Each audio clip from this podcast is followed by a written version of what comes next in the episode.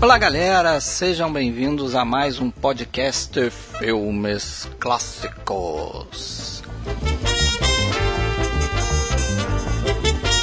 Episódio de hoje, número 7, será sobre grandes atuações do cinema clássico. Vejam bem, grandes atuações e não melhores atuações. Isso porque a nossa intenção aqui não é fazer nenhum tipo de lista ordenada ou coisa parecida. A ideia aqui foi fazer uma boa coletânea de grandes interpretações ao longo do cinema clássico, né? A gente também entra um pouquinho no cinema contemporâneo, tem alguns exemplos do cinema contemporâneo.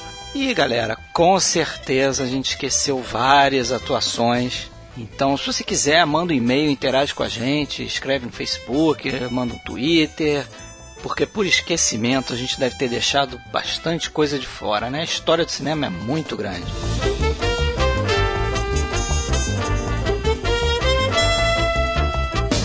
Caso você queira entrar em contato conosco, nós temos o site filmesclassicos.podbean.com, estamos no Facebook em facebook.com/podcastfilmesclassicos e temos também o Twitter, que é @podcast_FC.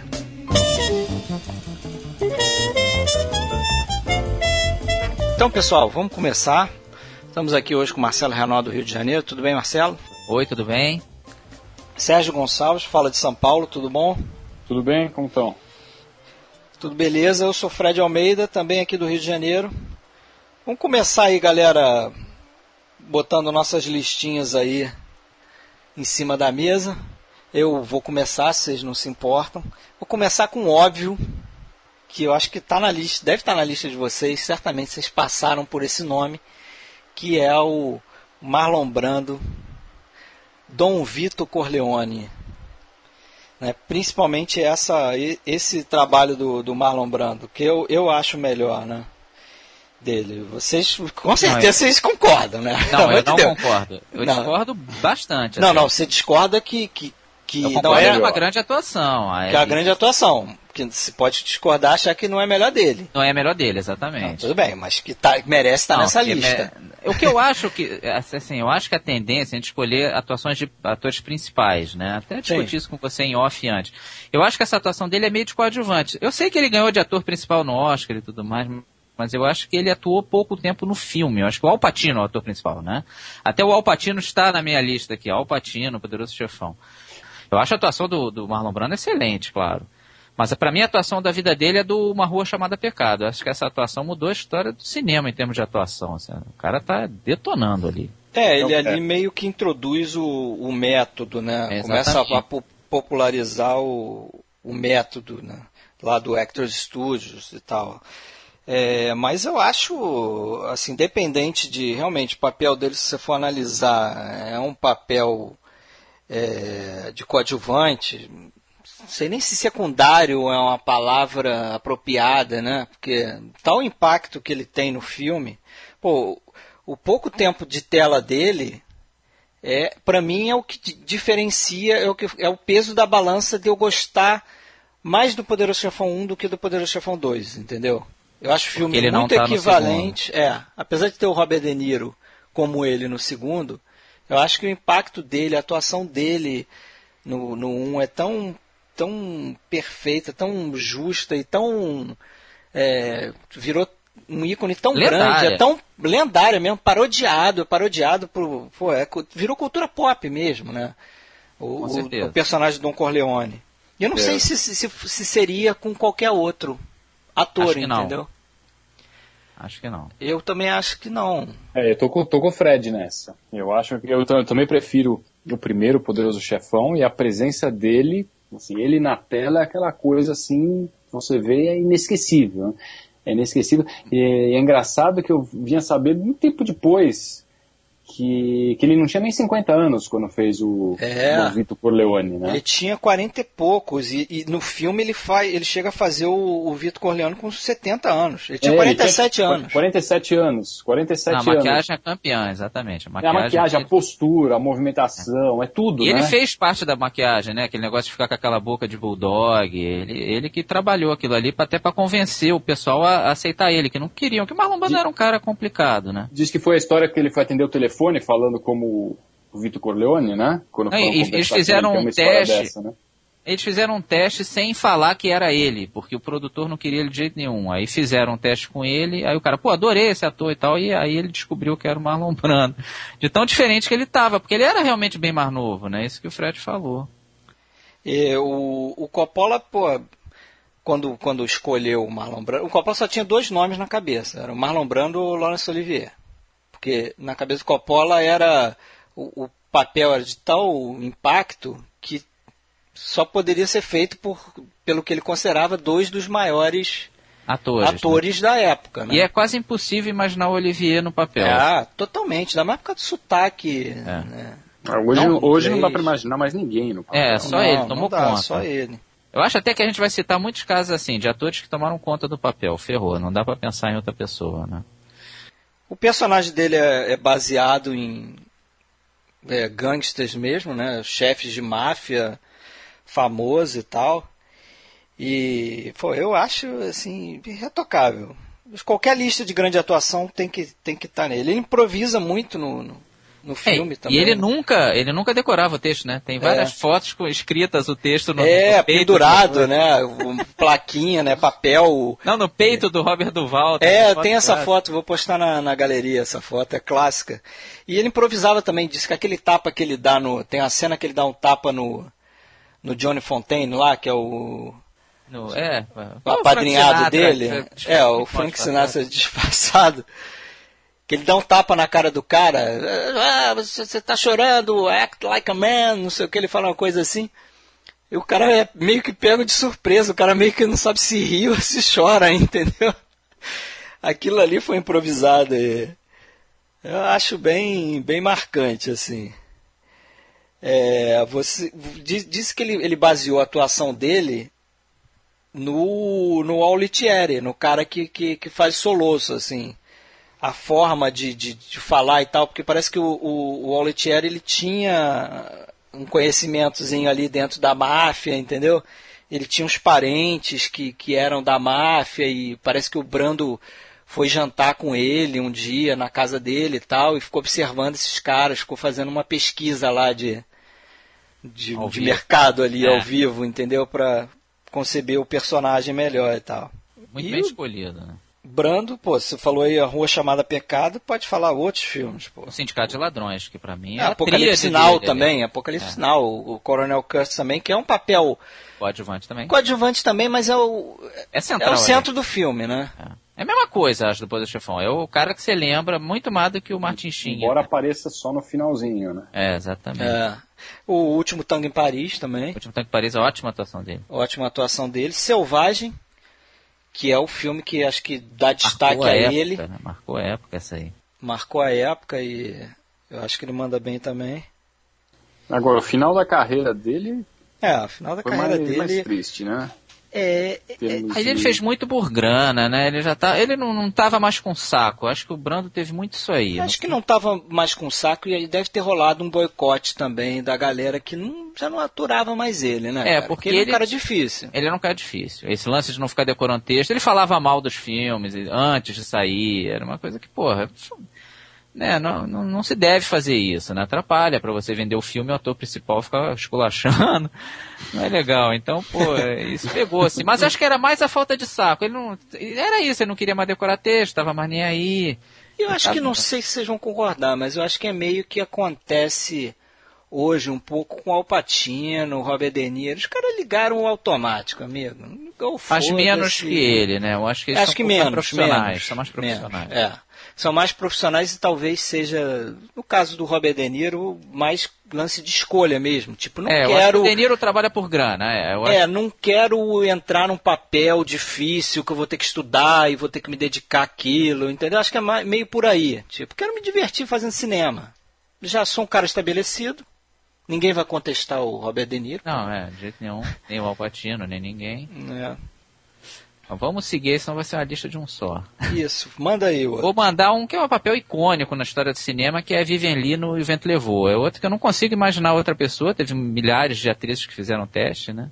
Ela era contrato de gaveta, né, do Myron Selznick. Tem até essas histórias que ela chegou em cima da hora das filmagens, mas isso aí é mentira. Ela já era contrato de gaveta do irmão do David O. Selznick. E ela era meio que a reserva, se não pintasse ninguém que convencesse, seria ela. E ela que realmente acabou entrando. E pra mim ela carrega um filme que é de quase 4 horas, é um filme lendário aí na história de Hollywood. Tinha tudo pra dar errado, não deu. E a atuação excelente. Ela começa de menininha inocente ali do sul, antes da guerra, e passa por todas aquelas atribulações e tal. Ela cresce no papel sem envelhecer nada, né? Porque foi filmado em 3 meses. Mas parece que ela envelheceu vários anos, assim. Eu acho que é realmente uma das grandes atuações aí que eu me lembro da história do cinema é essa aí, a Vivien Leigh. Não sei se vocês... eu concordo, essa personagem dela é muito forte. Muito forte. Muito forte. A personagem mulher é muito forte, que não era uma coisa, talvez... Até era, mas não tinha essa envergadura. É, tinha também... John Crawford, tinha Greta Garbo. Tinha, né? Até antes lá, né? Aquela Louise Hay, a Caixa de Pandora lá também, como é o nome dela? Louise Brooks. Brooks. Tem muita gente que fala isso, o primeiro papel de impacto. Não é, pelo amor de Deus. Teve essas atrizes. Não é, mas não sei se era muito comum. E a química dela com o Clark Gable também. Excelente, eu também acho que a atuação dele também é citável. Funciona quando eles se afastam, funciona quando eles se juntam. Perfeito. Eu acho que os dois estão muito, muito bem, mas eu acho que ela realmente é a locomotiva do filme. Ela é...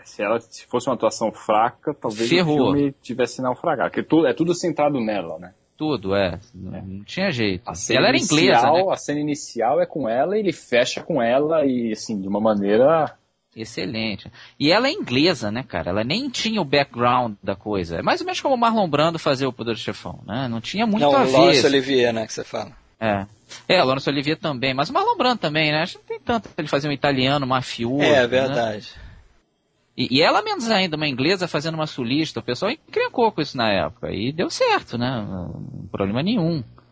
Então, realmente, assim, eu puxei também a Vivien Leigh um pouco pelo Uma Rua Chamada Pecado, que a gente falou do Marlon Brando, que eu também acho que ela tá muito bem ali. Mas o papel... E ela era mais ou menos aquilo, né? Por isso que funciona tão bem no Uma Rua Chamada Pecado, que ela era aquela... Não, mulher sonhadora. Aquela bêbada, ninfomaníaca.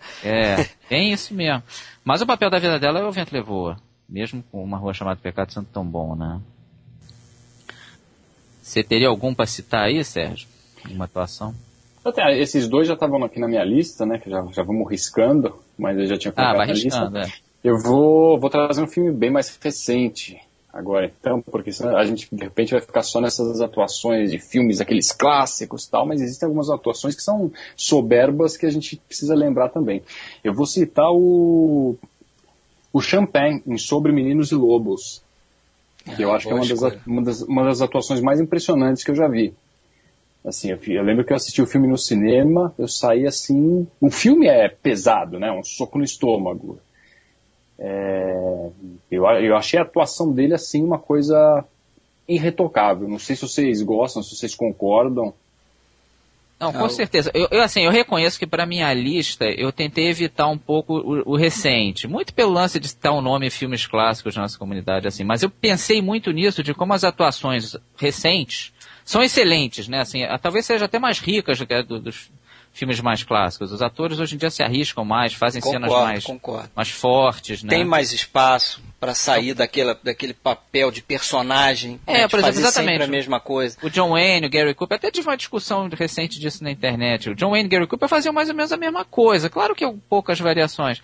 E hoje em dia não, o ator quer o contrário, ele quer variar. Então ele faz num ele é um gay, no outro ele é um doido, um serial killer, no outro ele é um pai de família.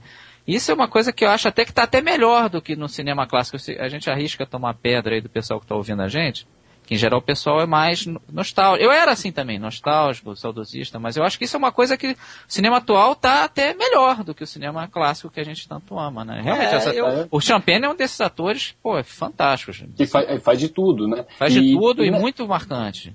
E não é só a questão dos atores, mas as plateias são muito mais exigentes em termos de atuação hoje, né? Você pega alguns filmes antigos, tinha umas atuações fracas, mas aquilo passava batida, a pessoa estava lá, interessada, assistiu o filme. Só hoje em dia a plateia é crítica, ela critica roteiro, ela critica furos, ela vê atuações. Eu acho que tudo isso foi puxando a qualidade das atuações e os atores foram se preparando para isso, né? Eu acho assim... Eu estava até pensando nisso hoje, de comentar isso, porque tem uma... não sei se tem uma linha exata para que você possa dividir os dois tipos de atuação, mas tem, não sei se é uma evolução, acho que os dois têm o seu valor, né? Tem, eu gosto das duas, exatamente. Eu acho que esse tipo de atuação mais clássica, tipo, sei lá, Humphrey Bogart, que também, na maioria das vezes, parece que está sempre fazendo o mesmo papel, né? Apesar de fazer uma algumas coisa diferente, tipo o Tesouro de Serra Madre, mas Gary Cooper e o John Wayne, você citou, são perfeitos. Gregory Peck também, mais ou menos ali. Acho que tinha muito dessa coisa também do sistema de estúdio, né? É, e o cara fazia sucesso num... É, e o próprio ator não... O John Wayne era assim, vai sair muito do pessoal já me conhece e tal. A própria que eu vou citar agora, que é... Vocês acabaram de falar do Champagne, não, né? Mas eu vou citar o meu próximo aqui, a gente fala do Champagne. A Barbara Stanwyck, por exemplo. Ah, eu gosto muito dele. Pacto de Sangue. Pacto de Sangue é excelente, pô. Eu não queria fazer aquele papel. Justamente por causa disso que você falou. Porque vai fazer uma mulher traiçoeira, uma mulher safada, uma mulher que... né? É, ela até tinha feito no passado, talvez até remetesse mais ao passado dela, não quisesse voltar àquilo, mas ela tinha feito papéis de vilã, né? Mas eu acho que tem muito dessa coisa de estúdio do ator ter dado mega sucesso num papel. Ninguém queria arriscar, nem o ator, colocar o cara num papel diferente. Nem o ator queria, nem o chefe de estúdio, nem o público. O público reclamava também. Quando tinha uma atuação diferente, ele, esse não é o fulano que eu conheço, não sei o quê. Agora, o Champagne sobre Meninas e Lobos, gosto muito e legal da atuação dele, porque tu sente a dor do cara, né? É. A dor da perda. Cena, ali, realmente, quando encontra o corpo da filha dele, é difícil você acreditar que aquilo é uma interpretação. É, de arrepiar. Aquilo é de arrepiar. Realmente, você vê aquilo, é um negócio... E é o tipo de atuação, assim, que fica no limite do exagero, né, cara? Mas não é exagerado. Mas não é exagerado. É porque, assim, o exagero, uma cena como aquela, né, não tem como não ser daquela forma. Você se coloca no lugar, dá a impressão que você está vendo uma cena real ali. É, parece a vida real, realmente. É. Não parece como um filme. Seria a reação de uma pessoa ali no lugar onde foi descoberto o cadáver da filha, né? E o resto do filme... não é só nessa cena. O resto do filme o cara é amargurado até dizer chega, cara. É triste. O Clint Eastwood tem problemas, né? O Clint Eastwood como diretor. O Robbins tem um papel ótimo também. Um papel difícil. Ele ganhou o Oscar de coadjuvante. Os dois ganharam. Os dois ganharam e, assim, é uma... indiscutível, é. Uma dupla ali atuando que é uma coisa impressionante. Pra mim, e é o meu filme preferido do Clint Eastwood. Não, pra mim é o Imperdoáveis. Mas é um dos melhores. Eu gosto muito dos três, do Imperdoáveis, Menina de Ouro e Sobre Meninas e Lobos também. Pra mim são os três preferidos dele também. E é bem diferente, por exemplo, de uma que às vezes é criticada hoje em dia, não pelo pessoal clássico que ama ela, mas o pessoal de hoje em dia costuma encrencar com a Bette Davis, por exemplo. Muita gente acha ela exageradona. Eu gosto, eu reconheço que eu gosto muito daquilo, eu gosto muito dela, da Joan Crawford, faz mais ou menos estilo mais grandiloquente, né? Uhum. Mas eu acho ela Impérfida, ela Indizível e a Malvada, que pra mim são os três dela de ouro, assim. Ela é excelente atriz, cara. Mas ela tem esse estilo um pouco mais... que hoje em dia é visto como exagerado. Mas aí o Pérfida é um que eu botei na minha lista aqui, de mais destaque, assim. Talvez seja melhor. Justamente a Bette Davis, ela, pra mim, é o tipo de atriz que é aquela coisa, ela tanto pode fazer um filme que ela é um par romântico, tipo A Estranha Passageira lá, né? Às vezes ela é boazinha, exatamente. Que ela é boazinha, que ela funciona como par romântico, de um outro ator, e ela pode fazer um negócio com Pérfida, pô. Né? Que é mulher traiçoeira, mulher manipuladora, bota pra quebrar e trapaceia o irmão e... Não, e até a Malvada, que ela é a vítima de uma coisa, tanto que muita gente vai ver a Malvada e acha que ela é a malvada. Ela que é a malvada, e não pensa primeiro nela, pensa em o que terá acontecido com Baby Jane e depois você vai ver que a malvada é Anne Baxter lá.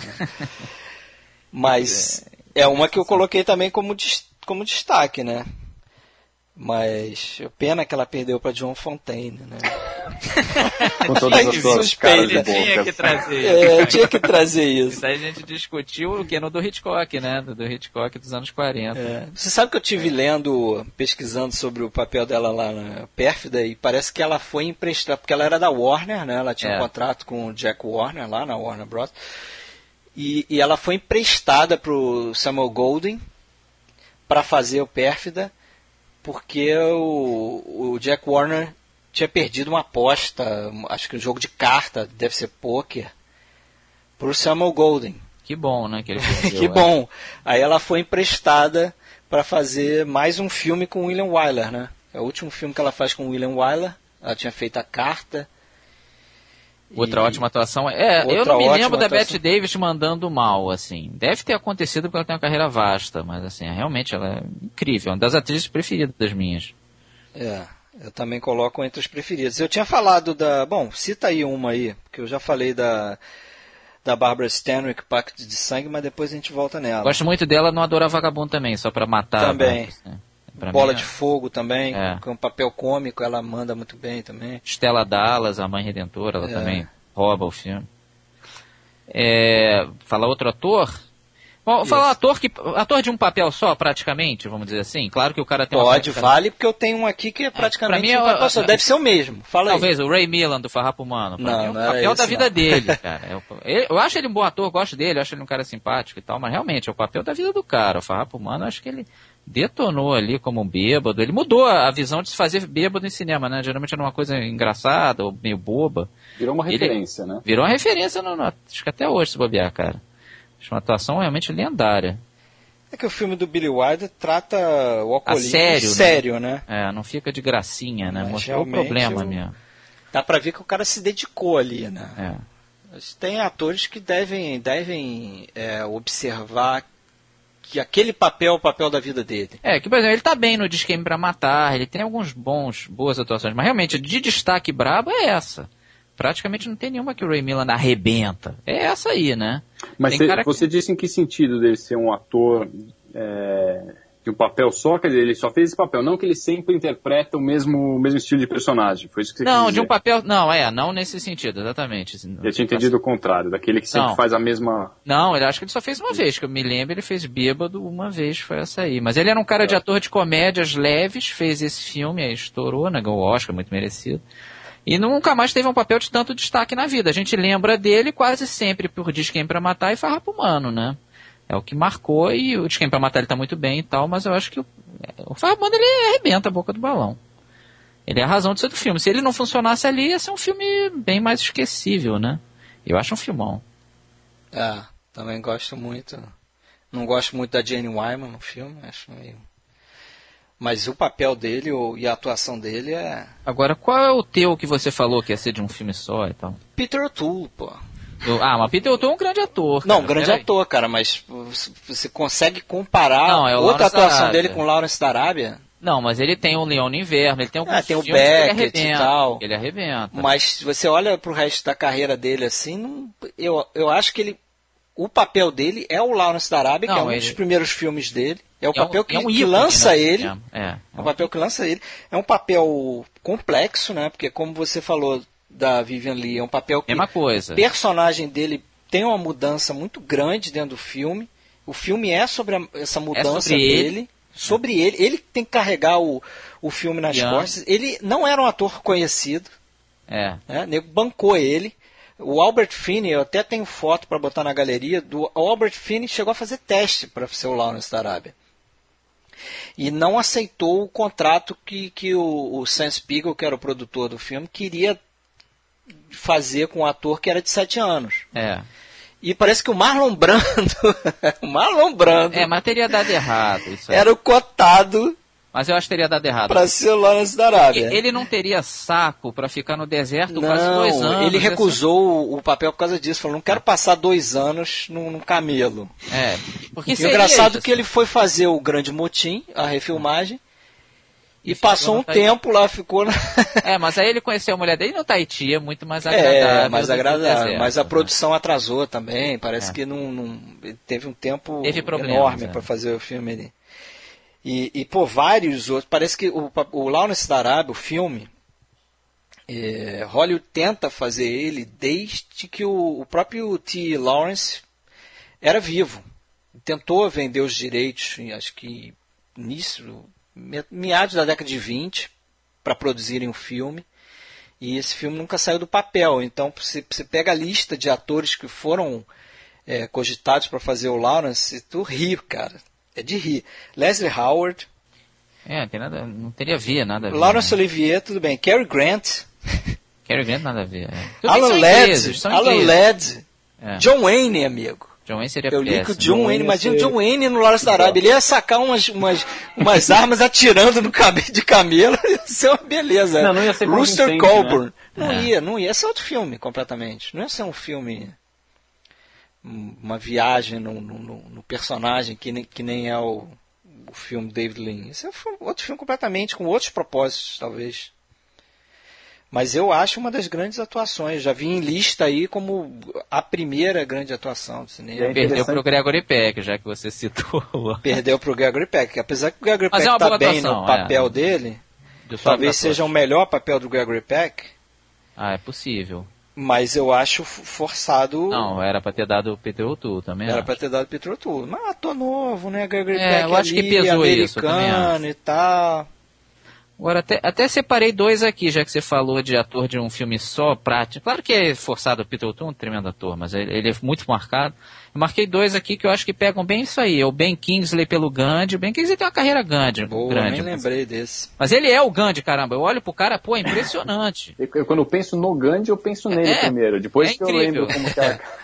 Ele chegou a confundir, cara, o produtor do filme. Ele botou um áudio dele falando. É o produtor, tá vendo? Pega esse áudio aí do Gandhi e tenta fazer parecido. Não, cara, sou eu que tô falando. Absurdo, né? E outro seria o George C. Scott pelo Patton. O Patton Rebelde Herói, o nome do Brasil. Também boa lembrança. É o papel que a gente lembra dele. Ele fez outros filmes, é um grande ator também, claro que é, mas... É o papel que a gente lembra dele. Ele fica aqui fazendo aquele discurso no começo do filme, né? Dando esporro em todo mundo. Pra mim ele é o filme, porra. Se o cara não funciona ali, um abraço. I will be proud to lead you wonderful guys into battle anytime, anywhere. E tem alguns grandes atores que muitas vezes são criticados por sempre interpretarem o mesmo papel. Alguns dizem que interpretam a si mesmos, né? E um que sempre é citado nesse tipo de discussão é o Jack Nicholson. O que vocês acham do... eu discordo. Jack Nicholson, tudo bem, ele tem aquele jeito doidão dele, mas ele fez alguns papéis diferentes, sim. Eu acho que o John Wayne, sim, e eu adoro o John Wayne. John Wayne, sim, caberia essa crítica, mas o... Jack Nicholson também discorda um pouco, mas realmente os papéis dele tem sempre um quê de loucura. Não, né? Cara, pega por aí. Agora ele faz aquilo com perfeição. Né? Ele é fantástico. Mas qual que é o preferido dele pra vocês? Estranho no Ninho. Se você... o Estranho no Ninho, que ele é um... Eu prefiro ele no Iluminado. Iluminado, eu acho ele fantástico. Iluminado manda muito bem. O próprio Coringa dele é muito bom, pô. Apesar do Heath Ledger também ser excelente. Agora você pega o Profissão Repórter lá do Antonioni. Não é um papel de maluco. Exatamente. E é diferente. Sem destino. Ele tem alguns... ele sai um pouco. Eu concordo que ele não sai tanto, não. Pensando mais friamente... Sempre tem alguma coisa meio de desequilíbrio psicológico. De Jack Nicholson ali, Mas as pessoas já esperam isso dele, né? Com certeza. Negócio... E a minha atuação preferida dele, acho que ainda é no Melhor Impossível. Porque ele faz um obsessivo compulsivo de uma forma, assim, perfeita. E ele é um pouco diferente, né? Ele é uma pessoa mais fraca, mais neurótica, né? Um malvadão, vamos dizer assim. E o filme traz, aborda essa coisa da doença psiquiátrica dele junto com a comédia. Eu acho que tudo funciona muito bem ali, de uma forma muito, muito equilibrada. Gostado. Eu acho que é um papel espetacular, mas eu gosto muito do Estranho no Ninho também.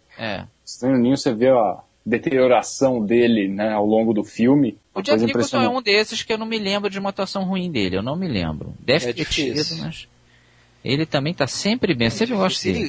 Ele é também uma figura muito forte, né? Ele rouba o filme também. Tu vê Infiltrados, pô. Ele arrebenta. Eu lembro primeiro dele, não lembro do... Eu lembro dele fazendo aquela boca de rato lá dele, lá. Eu não lembro do Leonardo DiCaprio. Não, Leonardo DiCaprio tá bem, pô. Para... tá bem, mas a primeira pessoa que eu lembro é o Jack Nicholson com aquela boca de rato. Então, todo mundo tá bem ali, Matt Damon também. É, o filme arrebenta. E, mas, tipo, Chinatown, por exemplo, não faz um maluco e ele manda bem também. É. A Honra dos Poderosos Príncipes, o Hoffa. É, ele não tem uma ruim, cara. É, não tem que achar uma atuação fraca. É difícil achar uma, deve ter, mas... Aquele antigo, né, como é que é a pequena loja de horrores, que ele tem só uma cena fazendo aquele artista sádico, mas assim... As pessoas lembram mais dessa cena muitas vezes do que do resto do filme. É, bem... já começava essa coisa de roubar a cena já lá de trás, no começo da carreira, né? Tu vê a presença que ele tem. Agora, trazendo um ator que eu acho versátil e que, não sei se vão concordar, o papel que eu destaquei dele foi Peter Sellers, Doutor Fantástico.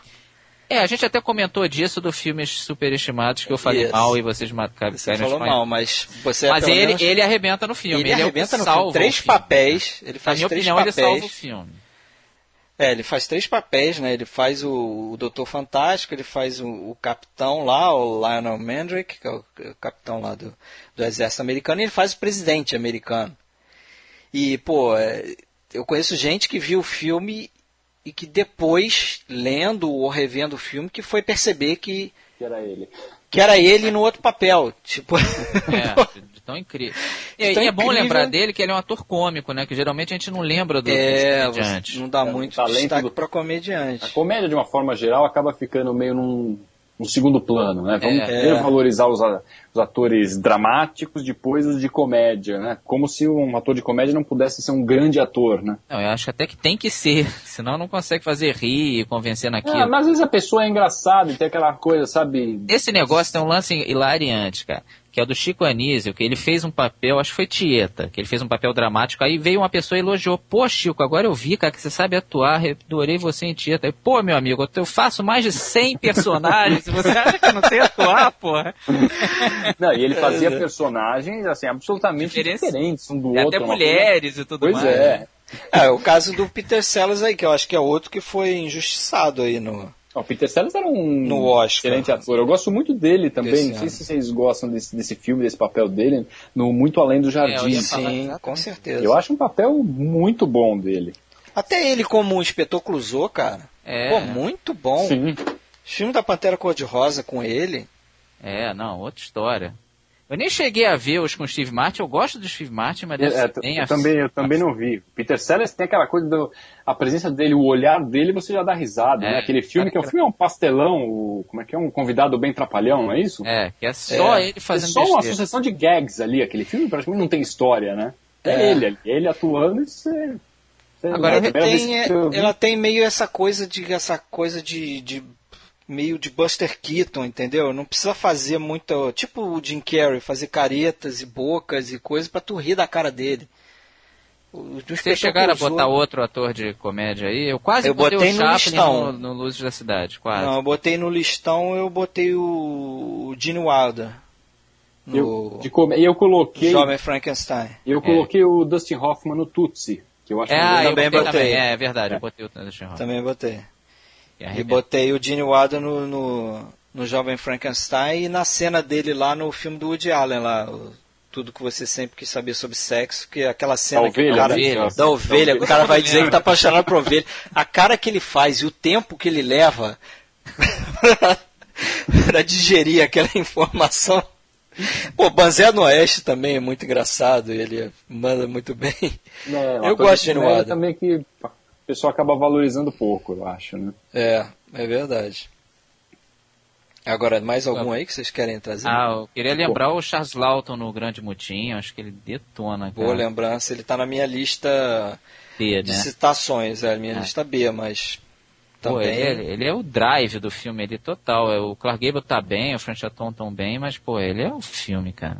Ele, como Capitão Bligh, ele até eternizou essa figura do Capitão Bligh malvadão, que depois eu fui pesquisar pro filme, o Bligh não era malvado não, na verdade ele era até light, mas ele eternizou essa visão de que o cara era um monstro, né? Ele torna o mutim explicável, porra. O cara tá tão bárbaro ali que... Ah, excelente ator, né? Tão obcecado, né? E o Testemunho de Acusação. Testemunho de Acusação. Falar isso, Testemunho de Acusação também... Entre outros, né? O outro da outro turminha cara... do não faz papel é ruim, né? Não Mas faz... ele era criticado por ser exagerado, por ser tipo a Bette Davis, vamos dizer assim, de ele é um pouco teatral, né? É, eu gosto, coisa, eu reconheço que eu gosto, mas tem gente que encrenca com isso, que eu acho ele meio sai do tom. Eu acho que não, cara. Por exemplo, eu gosto muito de Jack Nicholson no Iluminado, e teve a história que o Spielberg foi ver o filme, que ele era muito amigo do Kubrick, né? E aí ele falou, eu não gostei do Jack Nicholson aqui e tal. Aí o Kubrick falou isso, porque você não deve gostar muito do James Cagney, desse pessoal que faz essas atuações mais grandiloquentes. Mais eloquentes, né? Orson Welles no Cidadão Kane, eu gosto muito. É aquilo que eu falei antes, sempre fica no limite do exagero, mas quando o cara faz bem... mas tipo, é sempre um risco, né? É sempre um risco, né? Mas eles dominam isso. Os caras dominam isso. E os caras estão ali pra se arriscar, né? Porque se o cara faz bem, cara, eu acho que rouba a cena. Agora, que eu tive dificuldade pra escolher foi o Quem Termina de Virginia Woolf. Eu acho que o Richard Burton e a Elizabeth Taylor estão em igual nível de domínio da coisa. É duro de escolher. Porra, eles arrebentam no filme. Eu não gosto da Elizabeth Taylor, em geral, eu não curto ela, mas eu reconheço que ela detona. Mas o filme funciona porque os dois são fortes. E eles... Porque a relação do casal é que é importante. Eu não consigo dizer quem tá atuando melhor. O Richard Burton é um absoluto ator, né? A Elizabeth Taylor eu não acho tão grande atriz, mas realmente os dois ali estão sensacionais, cara. É um filme, quem gosta de grandes atuações, é um prato cheio. Os coadjuvantes também. Também estão muito bem, realmente... É um filme de atores mesmo. É um filme de atores. É um filme centrado nos atores. Quer trazer Sérgio? Deixa eu ver aqui da minha lista, que já não morreu, né? Eu fiz uma lista, na verdade, eu trouxe alguns filmes mais recentes até do que... Não, pode ser. Manda ver. Estão trazendo. Eu trouxe alguns coadjuvantes, assim, eu lembrei alguns papéis menores de coadjuvantes, para tentar sair um pouco do que sempre é lembrado, e lembrar do Joe Pesci nos Bons Companheiros, que eu acho que é uma atuação, assim, aquela atuação de coadjuvante que você nunca mais esquece dela. Ela com certeza. Mil vezes melhor do que a atuação do protagonista. Né? Eu não gosto do Eliota, com certeza. Ele salva o filme ali, com certeza. O que eu traria é... O Al Pacino no Um Dia de Cão. Que é que eu acho que nem é o melhor papel dele. Não, eu também acho que não é. Mas eu acho um papel... Al Pacino é outro desses atores, né, super dinâmicos. Monstros, né? Já fica na categoria de monstros, não são mais atores, né? Mas eu trago esse papel, assim, principalmente porque você imagina a dificuldade. Ele está interpretando um cara que é, primeiro, baseado num fato real. É um cara que existiu, os caras que roubaram... banco. Aliás, anos antes do roteiro e tal, o filme é inspirado numa reportagem da revista Life, se eu não me engano, sobre esse assalto. Ele estava interpretando um cara que era gay, era bissexual, porque ele era casado e tinha uma amante que era um homem, tinha um relacionamento homossexual e estava tentando bancar a mudança de sexo. Mudança de sexo do cara, e isso aconteceu mesmo. E tá na Inclusive, trama do filme, o verdadeiro, o ladrão verdadeiro lá, que o nome é John... sei lá o que é, nome difícil aqui, o Wojtowicz. Ele conseguiu pagar a operação de sexo da amante dele com dinheiro do filme, que ele vendeu os direitos pro filme ser feito. Engraçado isso, né? Mas o papel do Al Pacino acho muito difícil, porque além disso ele é um cara que é um veterano do Vietnã com problemas psicológicos, está tentando organizar aquele assalto ali que tu vê que é uma confusão, um show de erro, e o cara ainda tem que ser meio ameaçador. Eu acho ele sensacional nesse filme.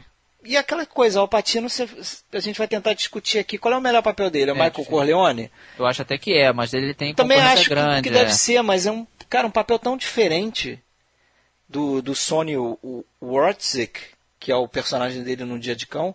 Aí você vê um filme como Sérpico, que é totalmente diferente desses dois. O Perfume de Mulher. Advogado do Diabo, Sucesso a Qualquer Preço. Sucesso a Qualquer Preço, aliás, é um show, né? Scarface, cara. Scarface, é. Scarface, pega os dois. Scarface, o pessoal criticou ele de ser muito exagerado, mas eu gosto. Acho eu gosto também. Assim. Acho que a força do filme na medida, é ele, né? É a força do papel, do personagem. Precisava, né? Precisava. É aqueles papéis maiores que a vida, né? Bigger than life, assim. O cara é aquele exagero. Tem pessoas que são assim, né? Grandiloquente mesmo. Agora, você pega os dois papéis dele de mafioso, Michael Corleone e Scarface, tu vê o tamanho do ator que o cara é, né? O cara vai numa ponta a outra. Num ele é um cara mafioso frio, um cara que, né, tem a sensibilidade ali para perceber o defeito dos inimigos, não sei o quê. E o outro ele é um cara exagerado, cubano, maluco, cheirador de pó. É difícil dizer qual é o melhor papel dele. É complicado. Eu não saberia apontar também, falar esse é o melhor papel dele. Mas e aí? E mais? Uma atriz, por exemplo, que eu nem acho grandes coisas, geralmente as pessoas não gostam tanto do filme que eu vou citar, que é a Olivia de Havilland no Tarde Demais. Eu não acho ela tão grande atriz assim, mas nesse filme eu acho que ela arrebenta, cara. Ela muda totalmente de uma menina inocente, enganada pelo Montgomery Clift, que aliás os três estão muito bem, o Ralph Richardson e o Montgomery Clift. Mas ela, pra mim, ela arrebenta no filme, até ganhou o Oscar de atriz por ele, e ela muda totalmente, né, de uma menina inocente, ingênua, que é enganada, e no fim ela é cínica, dá o troco nele, assim, sensacional, acho a atuação dela ali maravilhosa, cara. Mas, em geral, não nem citam esse filme entre as grandes atuações e tal, mas eu acho fantástica. Vocês têm alguma que vocês acham que não é muito lembrada, assim, deviam lembrar mais dessa atuação e tal? De mulher? Não, de homem ou de mulher, de qualquer um. De homem ou de mulher? Por exemplo, posso citar também a Anne Bancroft, o Milagre de Anne Sullivan. Não lembro muito hoje em dia, mas, pô, atuação sensacional. A atuação da vida dela ali. Ela e a menina também estão muito bem, a Patty Duke. Pra mim, as duas atrizes ali roubam. Eu confesso que minha lista não tem muitas mulheres, não. Mas, por exemplo, eu lembrei da Sissy Spacek no Cara Estranha. Eu lembrei da Sally Field no Norma Ray. Também muito bem. Que também ela é a força do filme. Eu lembrei da... Agora eu esqueci. Lembrou muito bem, né? Tão lembrado que eu esqueci. Mas... Oh, não, mas... Catherine Hepburn no Longa Jornada da Noite Adentro, Leão de Inverno. Sim, sim. Pô, Meryl Streep, que... Meryl Streep, né? Vários papéis. Meryl Streep, pra mim... Ninguém falou da Meryl Streep ainda. Meryl Streep, pra mim, é As Pontes de Madison, é um filme absoluto dela. Eu não sei se pô, mas concordam. É altamente discutível, cara. Eu sei que é, porque assim, ela tá sempre... Ironweed é um papel que não lembram muito dela, não. Apesar dela ter concorrido ao Oscar e até tal, dirigido por um brasileiro, né? Nem aqui no Brasil, né? Pelo Hector Babenco. Pelo Hector Babenco. Mas, pô, um papel muito bom dela, ela manda muito bem naquele filme. É outra, cara. Onde ela manda mal, cara? A Escolha de Sofia. É. Qual o filme que ela tem? Eu lembrei aqui, Faye Dunaway, no Rede de Intrigas. Também. É um papel que também não é muito lembrado, assim, hoje em dia. Até ganhou o Oscar de atriz, mas não é tão lembrado. Não é tão lembrado. Ela e o Peter Finch ali naqueles filmes, porra, pra mim são sensacionais. Outro que eu tinha, assim, na lista, que eu botei na lista como as... dos meus 7 aqui, que eu separei melhor aqui, é o Henry Fonda no Era Uma Vez no Oeste. Ele tá muito bem, mas eu até falaria dele mais do As Vinhas da Ira ou do No Lago Dourado. Eu botei esses dois e não botei. Engraçado não ter lembrado Era Uma Vez no Oeste, até meio me penitenciei. Eu botei Era Uma Vez no Oeste porque justamente é um papel diferente. Ele é um vilão, cara que fazia aquele tipo de... sempre aquele mesmo tipo de papel. Também não, de cara não aceitou fazer o papel, né? Tem aquela lenda que o... Deve ser verdade. É verdade. Repetem tanto que o... O Sérgio Leone chegou para ele e falou, não, mas imagina o seguinte, primeiro plano que você aparece, a câmera vai subindo nos seus pés, isso aqui só pelo seu corpo e você acabou de, ou vai matar uma criança. Não, acabou de matar a criança. É o que acabou de matar a criança e a câmera mostra que é quem? Os olhos azuis lá do Henry Fonda. O Henry Fonda matando a criança. Não, e o que o Sérgio Leone queria era a reação do público de, ih, é o Henry Fonda. É o Henry Fonda, exatamente. Dizem que ele convenceu o Henry Fonda por causa disso. Agora, parece que o Henry Fonda também foi pesquisar, saber com o Eli Wallach como é que era trabalhar com o Sérgio Leone. E o Eli Wallach, pô, encheu a bola do Sérgio Leone. Falou nem que, pensa. Pô, vai se amarrar, vai ser o... Porque Bem ou Mal era um filme italiano, né? Era um filme italiano e tal. E o curioso é que depois ele, Henry Fonda, vai convencer o James Coburn a fazer o o Quando Explode a Vingança. Vai falar tão bem do Sérgio Leone também que o James Coburn vai fazer o filme do Leone lá. Mas eu acho ele nesse filme também é daquelas memoráveis, né? Agora, até foi bom você puxar um gancho legal aí, de ator estrangeiro, né, cara? Porque senão a gente fica só nos americanos. Não, tem aí até brasileiro aqui. É. Lembrei uns brasileiros aqui na minha lista. Mas pra mim, por exemplo, o Bergman dirigiu vários filmes que os atores arrebentam, né? Liv Ullmann, pô, Erland Josephson. Sonata de Outono, pô. Cenas de um Casamento é um filme de ator total ali, os dois. Total. Liv Ullmann e Erland Josephson. Os filmes do Bergman dependem muito dos atores. Né? Show de ator quase que sempre. Gritos e Sussurros também. Gritos e Sussurros. Pô, a Sonata de Outono, até com a Ingrid Bergman. Sonatas de Outono, as duas, eu destaquei as duas aqui, as duas também, livro uma, Ingrid Bergman. E aquela patotinha do Bergman, né? É. Geralmente fica naquela patotinha ali, Gonna Be Armstrong, Ingrid Tulin, Max von Sydow. E, pô, eles... não tem um ruim também, é outro, que eu não me lembro de um filme que as atuações são ruins dele. O cara sabia dirigir ator muito bem. Outros papéis aí que eu lembro, assim... Já podemos entrar na lista do... Pode entrar na lista que você quiser. Do Oba-Oba. Eu lembrei aqui, ó, Spencer Tracy e Frederick March no O Vento Será Tua Herança. É, muito bom. Puta, show de atuação aquilo ali. Não precisava de mais ninguém ali. Botava os dois ali, dava pra fazer um filme de 3 horas ali, naquele embate entre os dois. Você viu esse filme, Sérgio? Não vi. É sobre discussão de religião, é muito interessante, de darwinismo, é muito interessante. Esse criacionismo e evolucionismo, né? Aí são dois advogados num tribunal, né? Num caso que aconteceu mesmo, numa cidadezinha no interior dos Estados Unidos, e eles, um defendendo o criacionismo e outro defendendo o evolucionismo. Mas é um showzaço de atuação. E o Spencer Tracy em outros papéis. Julgamento de Nuremberg. Adivinha Quem Vem para Jantar. Eu gosto de Quem Vem para Jantar. Médico e Monstro. Um belo papel. Que não é muito lembrado, mas manda muito no filme. Fúria, né? O filme do Fritz Lang, né? Fritz Lang? É, né? Não, arrebenta. Eu tô daqueles atores que não erra, né, cara? Eu não me lembro ele mandando mal. E aí, outros? Posso sair citando? É uma lista interminável, né? Tem o Daniel Day-Lewis, pra citar o mais recente. Daniel Day-Lewis é outro cara que arrebenta. Pô, aí tudo bem que são filmes até recentes demais, talvez, pro nosso escopo aqui. Mas mas Meu Pé Esquerdo, Nome do Pai... Pô, aqui, o Gangue de Nova York. Mesmo ele sendo exagerado. O There Will Be Blood, que eu esqueci. Sangue Negro. Não, mas vamos lá, Jack Lemmon, pelo Jack Lemmon, o Save the Tiger, o Glenn Russell, o Sucesso a Qualquer Preço. Desaparecido. Ele fez aquele de bêbado, que eu acho que rivaliza com o do Ray Milland, do Days of Wine and Roses. Vício Maldito, né? Vício Maldito. Às vezes eu lembro o nome em inglês. Kevin Spacey, eu botei aqui, Beleza Americana. E Seven. Los Angeles Cidade. É uma bela atuação, né? Seven, bem lembrado. Eu não botei Seven, mas eu botei Suspeitos, Los Angeles Cidade Proibida.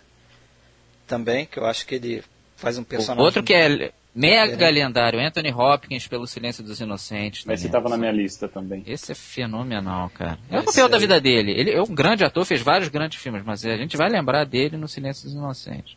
Com certeza. Gene Hackman, Imperdoáveis, Conversação, que é uma atuação bem, né, cara, bem contido. Ele varia, exatamente, ele não faz... Tímido.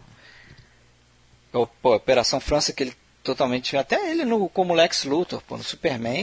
Ele é um grande vilão, exatamente. Mas é muito criticado, né? Muita gente acha que ele perdeu o tom ali e levou pra comédia. Eu acho que ele criou o vilãozão de super-herói, de filme de super-herói, cara. Eu acho que a gente fala muito do Batman, do Jack Nicholson, mas ele é que foi o cara que botou o ovo em pé, eu acho.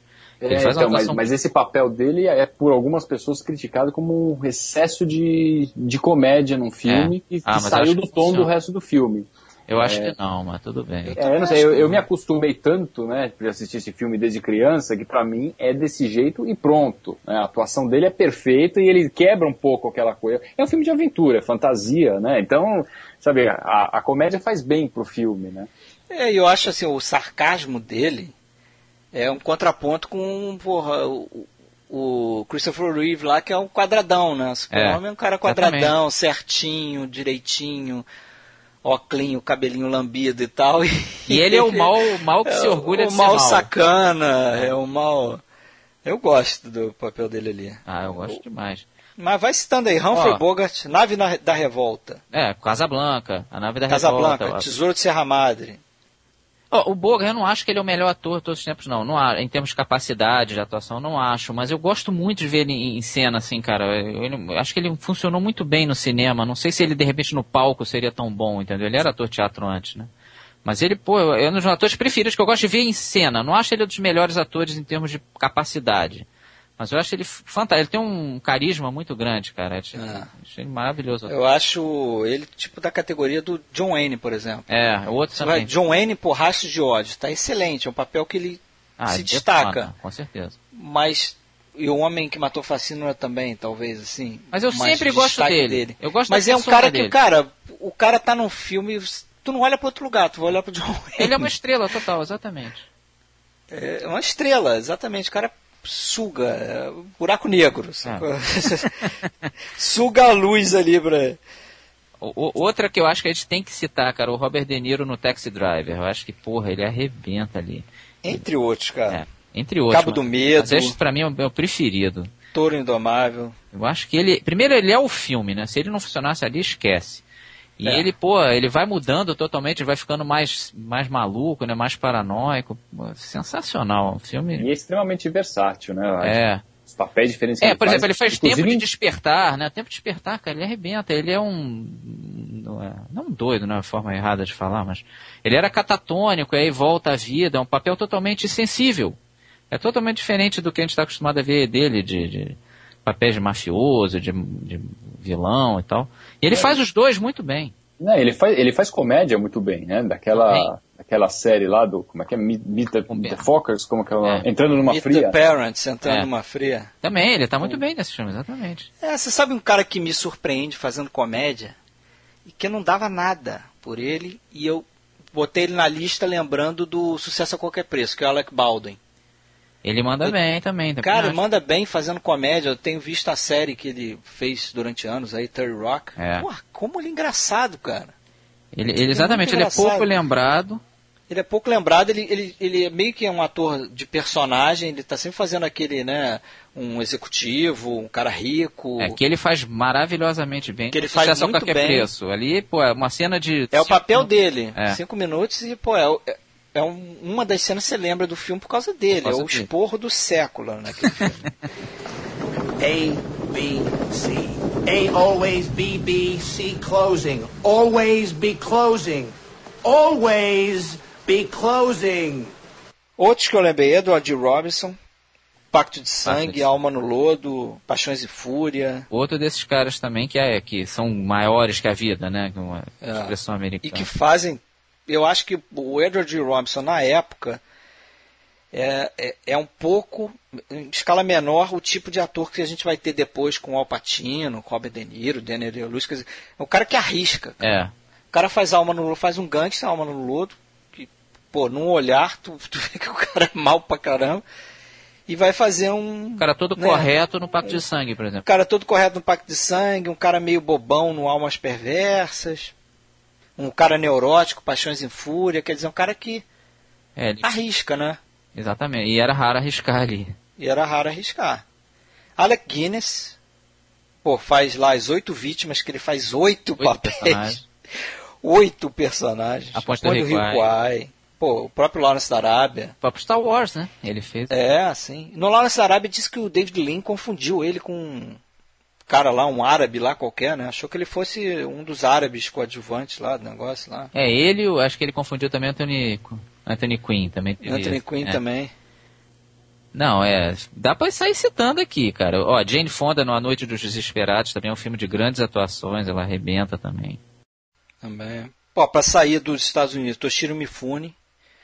Yojimbo. Eu reconheço, aí foi até bom você tocar nisso aí. Eu não curto, em geral, tanto as atuações japonesas. Essas, assim, eu costumo concordar que são exageradas. Tem uma...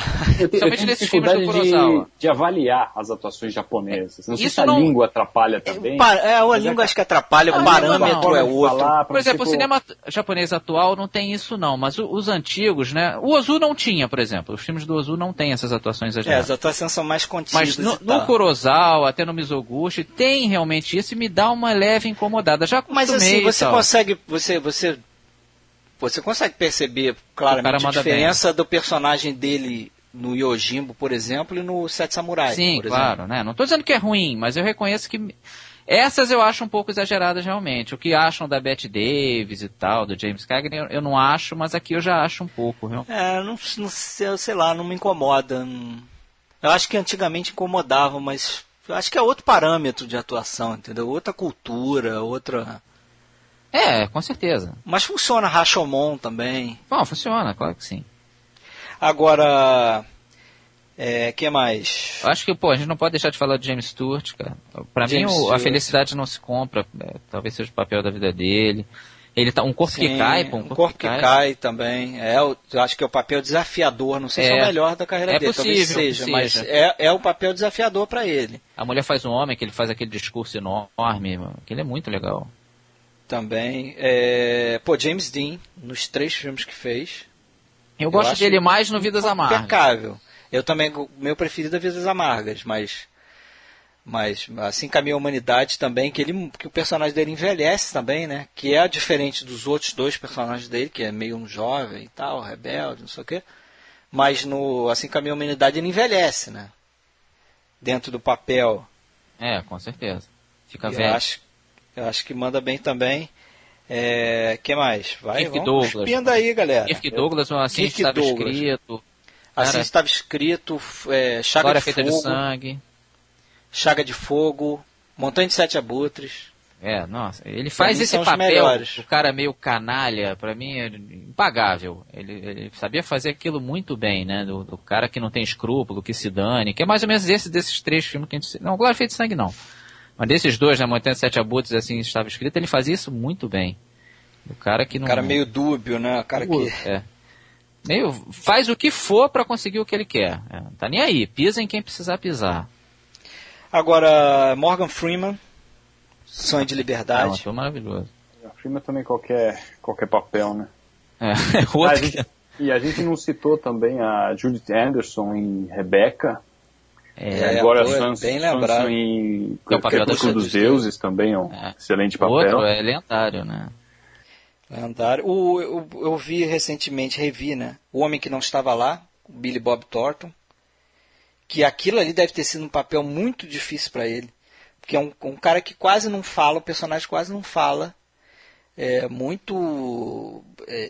tímido, introspectivo, e tu vê o Billy Bob Thornton, você não precisa nem conhecer a história dele, mas você vê ele, como ele se veste, a maneira que ele tratou lá a Angelina Jolie no casamento, tu vê que ele é um cara totalmente translocado. Deve ter sido um desafio ali pra ele fazer aquele papel ali. Outro cara que a gente só lembra dele desse filme, e esse sim, é só de um filme, ele fez outros filmes, mas ele é marcado por esse, é o F. Murray Abraham do Amadeus. Cara. Amadeus. Ele arrebenta. Mas eu lembro dele ele só fez isso mesmo, né? Então... Não, ele fez outros filmes, poucos de destaque. Mas ele fez Scarface, Scarface exatamente, é um deles. Que a gente lembra tanto do Al Pacino ali, que coitado. Não, o Al Pacino suga todo mundo, ele é... O que mais? Michael Caine, O Homem que Queria Ser Rei. Eu gosto muito do Liam Neeson no Lista de Schindler. Lista de Schindler, bom. Peter Lorre, Amy, o Vampiro do Seldorf. Muito bem lembrado. De cinema mudo, vocês destacam algum? Cara, eu botei o Max Schreck, Nosferatu. Bem... Eu botei a Ana Maria Falconetti. A caracterização dele, a forma que ele anda... Muito bem lembrado. Não tinha botado aqui, mas você lembrou bem. Eu botei a Maria Falconetti também. Da Paixão de Joana d'Arc. Mas já é mais difícil pegar e botar... Difícil, porque essa lista que a gente está fazendo é uma lista muito fera, cara. Não dá para botar uma atuação só boa, né? Tem várias que eu fiquei lembrando, não vou botar. Não dá, e com certeza a gente vai esquecer de muita coisa. Não tem como. Por exemplo, aqui, Rod Steiger, Sindicato de Ladrões, O Calor da Noite, Doutor Zhivago. Ótimo ator.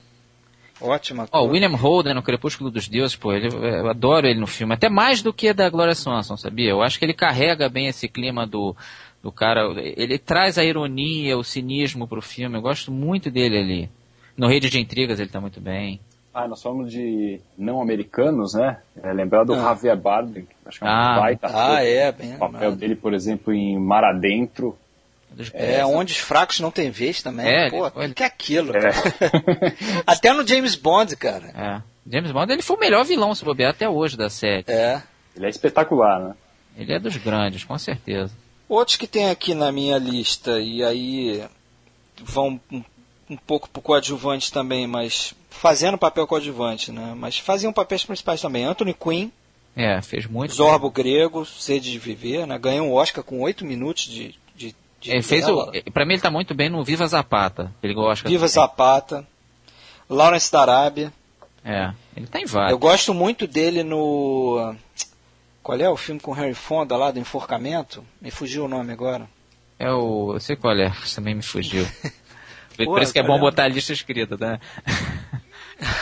Crepúsculo de alguma coisa? Não, esqueci. Não esqueci. A gente vai lembrar. É The Oxbow Incident, você não lembra. E ele começou mega de baixo, ele era casado com a filha do DeMille, né? E ele começou como... Eu vi vários filmes dele de índio, assim, que ele é um índio qualquer e aparece numa cena de 10 segundos. É verdade. Ele começou bem de baixo. Sidney Poitier. Também. No calor da noite. Importante até em termos raciais, né, cara? De ser exatamente. O ator negro que rompeu. Primeiro grande ator negro, assim, chamar realmente atenção. E depois o Denzel Washington, que eu gosto muito, também, o Malcolm X. O Denzel Washington e o Morgan Freeman são dois dos melhores atores atuais, sem dúvida, né? É. Eu lembrei do Klaus Kinski, Aguirre, Cólera dos Deuses. E também faz essas atuações mais exageradonas, mas que eu gosto muito também. Pô, Anthony Perkins, Psicose. Pô, é bem lembrado. É o papel da vida dele. Robert Mitchum, Um Mensageiro do Diabo. Também muito bom. Baita de um papel. Orson Welles, no Cidadão Kane, Marca da Maldade. Montgomery Clift, Um Lugar ao Sol, ou Um Passo à Eternidade. Julgamento de Nuremberg também. Ator mais sensível. Porque a gente lembra muito desses fortões, né? O Montgomery Clift faz mais o sensível, um pouco mais difícil da gente lembrar para essas grandes atuações, mas eu acho ele dos grandes injustiçados aí de não ganhar Oscar e tudo mais. Falar em injustiçados, não podemos esquecer de citar algumas crianças, atuações infantis, né? Eu vou citar do Rick Schroeder, que é o garotinho do campeão, que é uma coisa absurda, né? Aquela atuação dele. Um menino tão novo, que quem já viu, chora todas as vezes, porque aquilo... próprio... Acho que ela era filha do Ryan O'Neal, a Tatum O'Neal, muito bem também no papel. Da Lua de papel. Muito bem. Lembrado. Muito, né? Também. E outros assim. E o Haley Joel Osment, do garotinho do Sexto Sentido, tem uma atuação inesquecível. Né? Ele até sumiu, acho que não tem feito mais nada. É, né? Cresceu, sabe? Né? Ele cresceu. Cresceu biográfico, isso. Deixou de ficar interessante. O Jeff Bridges, no Grande Lebowski. Eu não gosto muito dele ali, não. Sério? Eu gosto mais dele nos papéis recentes dele. Aí sim. Não, eu gosto, cara. Eu gosto porque, sei lá, eu conheci gente assim, icônico, cara. É. Não, tem, claro. Ele pegou bem isso, né? E ele virou meio que um íconezinho da cultura pop. O Dude. A gente tava falando de comédia e não falamos de Jerry Lewis. O que vocês acham de Jerry Lewis? Não, mas aí pra grande ator aí eu vou embora. Grande ator não. Mas tá falando de atuações, né? Você pega... aquela coisa de atuações como o Professor Aloprado, por exemplo. Não, eu acho ele um ótimo comediante, mas aí como ator eu não consigo. Então, aí já cai naquela discussão. O comediante ele não está sendo ator quando ele está fazendo a comédia? Não está, mas ele é mais careteirozão, sei lá. E eu reconheço que tem uma certa... até provavelmente bobagem minha mesmo, né? Mas não... Mas você preferiria, por exemplo, Jim Carrey, que já fez papel sério e tudo? Não, nos sérios, porque eu acho que eles dois fazem o estilo careteirozão, né? Aí fica mais difícil eu achar que é uma atuação grande. É uma atuação grande de comédia, claro que é, porque os filmes funcionam, né? Mas aí a resistência é minha, pode ser que eu esteja errado mesmo, né? Pode ser. Não, mas é aquela coisa, eu, por exemplo, não gosto muito do Jim Carrey nessas atuações de careta, eu gosto dele nas atuações mais sérias, curtidas, né? Cinema Gesto, Brilho Eterno. E o outro lá do... O Cinema Gesto, não... Não, o outro... Fugiu o nome do filme agora. O do Show de Truman. Show de Truman. Show de Truman, também tá muito bem. Yeah. Outro aqui, Burt Lancaster. Burt Lancaster é pra você lembrar, porque ele fez vários papéis diferentes. O Leopardo, ele fez o Sweet Smell of Success, Briga de Sucesso, né? Foi que eu citei. O Robert Walker, Pacto Sinistro. Praticamente só fez esse papel, né? Cita o filme aí do Robert Walker. É porque ele morreu cedo, exatamente. Mas ele manda muito bem ali também. Não, ele é um vilão perfeito, né? Ele ofusca o... Ele ofusca, eu tô falando de que é um ator meio... mais ou menos. O próprio John Dow, eu não botei aqui, mas lembrei agora, o John Dow no Festim Diabólico. E no Gun Crazy também. Edward Norton, também. A História Americana, Clube da Luta. Tom Hanks, falamos de Tom Hanks. Tom Hanks, cara. Forrest Gump. Forrest Gump. Filadélfia. Náufrago. Ele fez. Ele é outro que também. E ele começou muito de ator de comédia boba, né? Comédia adolescente, né? Ele fez Despedida de Solteiro, cara, por exemplo. É da minha infância. Bobo toda a vida. E hoje em dia é respeitadíssimo, né? Um grande ator que foi muito respeitado na sua época, a gente não citou ainda, Paul Mooney. Mas esse é visto como exagerado também. Mas eu gosto. Mas eu gosto. Scarface, aquele I'm a Fugitive from Chain Gang, que eu esqueci o nome. Ora, uma atriz, por exemplo, não é tão forte, não é tão grande atriz assim, mas eu acho ela muito carismática, que é a Audrey Hepburn. Eu gosto muito dela no Bonequinha de Luz, Princesa Princesa. Aí é mais carisma do que... É carisma puro. Também acho. É carisma puro, cara. Mas ela é muito carismática, pelo amor de Deus. Das mais, assim. É tipo um John Wayne, né, da vida, que eu já citou aí. Você sempre gosta. Tem presença, cara. Você sempre gosta dela. Funciona muito bem na tela, né? Agora botei aqui mais... Quem mais? Gene Tierney, Amar Foi Minha Ruína. Também é uma... Não era grande... É o papel da vida dela também. O Laura, o papel da vida dela. O Laura também. O Dennis Hopper, Veludo Azul, pô. Um que eu acho que é mega injustiçado até hoje é o Ray Fiennes, fez Paciente Inglês, o também. Schindler, e ainda não... Excelente ator. Nada. Eu botei também, para lembrar aqui, o Joseph Cotten, Sombra de uma Dúvida. Para mim é o papel da vida dele também. Um ator que eu acho que cresceu muito na carreira foi o Tom Cruise. Começou meio não muito bom e hoje em dia agora já está começando a entrar num certo declínio, né? Mas fez vários papéis bons. Acho que nasceu. Eu acho que nessa linha... 4 de julho, eu acho que ele arrebenta ali. Eu acho que nessa linha de galã também o Brad Pitt. Pô. É, o outro que também 12 cresceu macacos. Muito. Também cresceu muito. Os 12 Macacos e Snatch, Porcos e Diamantes. Ele cresceu demais, cara. Eu não punha fé nele no começo da carreira. Reconheço que ele calou minha boca. Hoje em dia eu acho ele um ótimo ator. Também acho um cara que cresceu na carreira, como você falou aí também. É um deles. O Bruno Ganz, A Queda. A Queda, né? Pô, é o Hitler definitivo. É. Não precisa mais fazer outro. Hilary Swank. Que também... Fazendo Meninos Não Choram.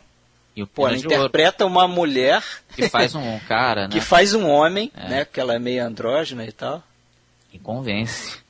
É um papel muito duro, né? Muito sofrido. É. Olha, tem o James Mason também, Nasce uma Estrela.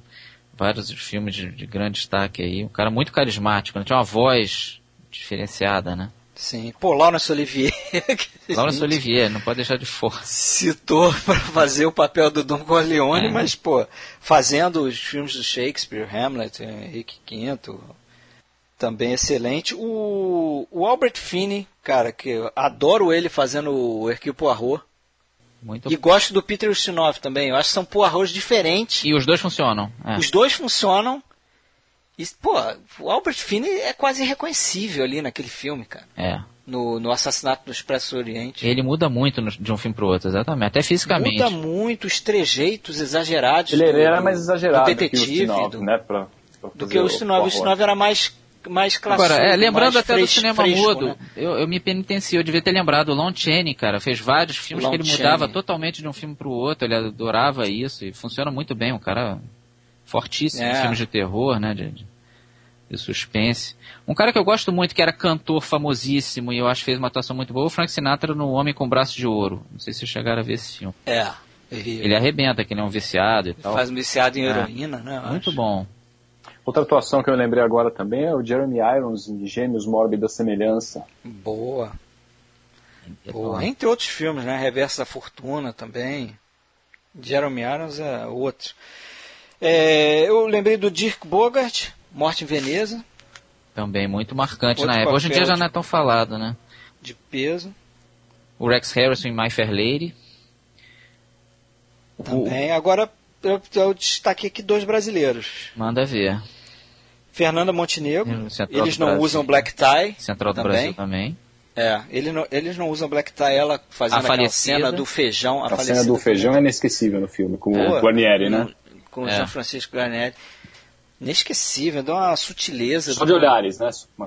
Só de olhares. Triste, cena triste pra caramba e funciona muito bem. E o Otton Bastos no São Bernardo, o filme do Leon Risman. Pô, o filme também centrado nele ali, ele é um... Domina totalmente. Fazendeiro querendo a todo custo fazer a riqueza dele, fazer a herança dele, o senhor feudal ali por excelência. E o que mais?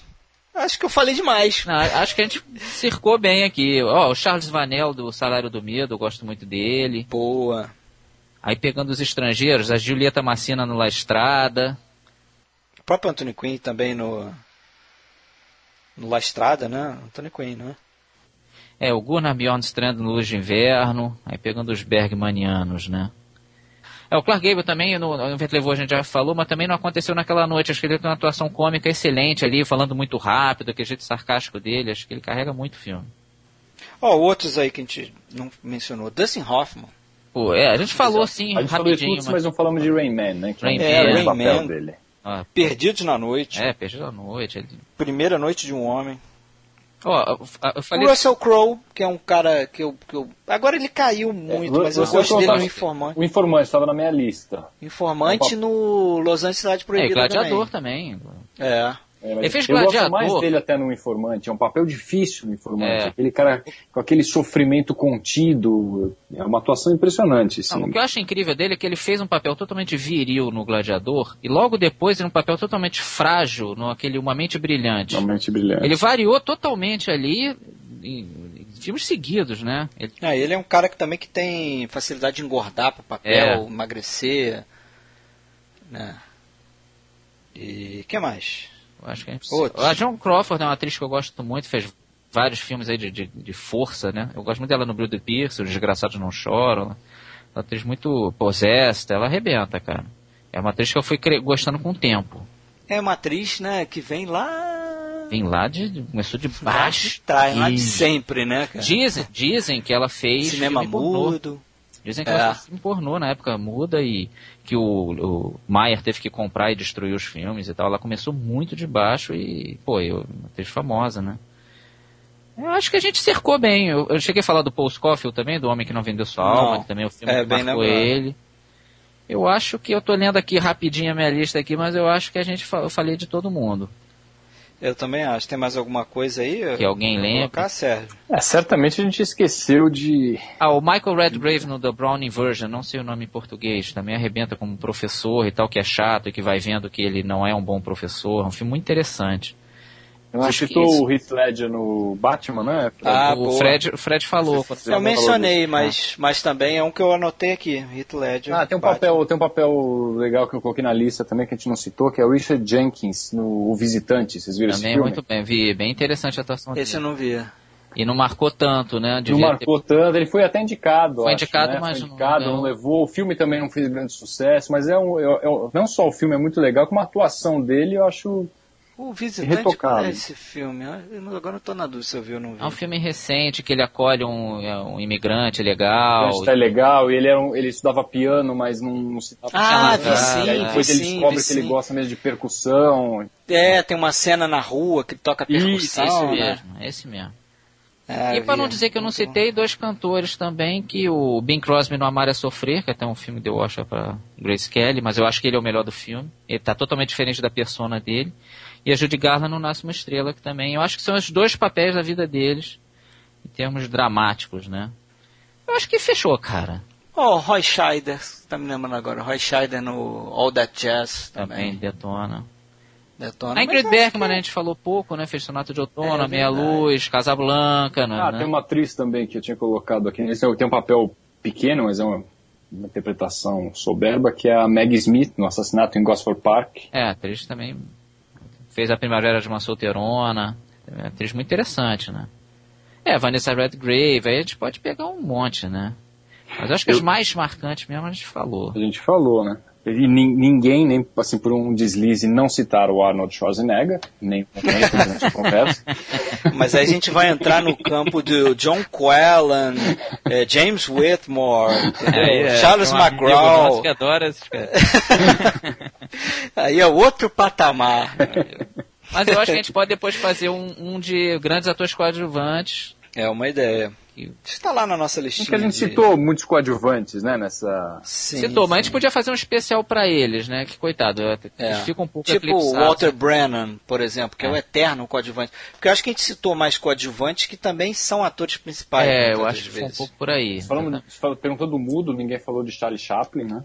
É, eu falei, eu pensei nele no Luzes da Cidade, mas eu acabei não botando. Mas ele é um cara... Eu acho que ele é mais o conjunto da obra do que um filme, né? Não é só a atuação, é tudo, né? É, o todo dele. É isso aí. Acho que é isso, cara. Acho que a gente fechou bem. A gente falou pro filme pra caramba. Então vamos fechar, né? Vamos ficar por aqui. Abraço, Marcelo. Um grande abraço. Sérgio, mais alguma coisa a acrescentar aí? Não? Nada a acrescentar. Grande abraço, até a próxima. Abraço.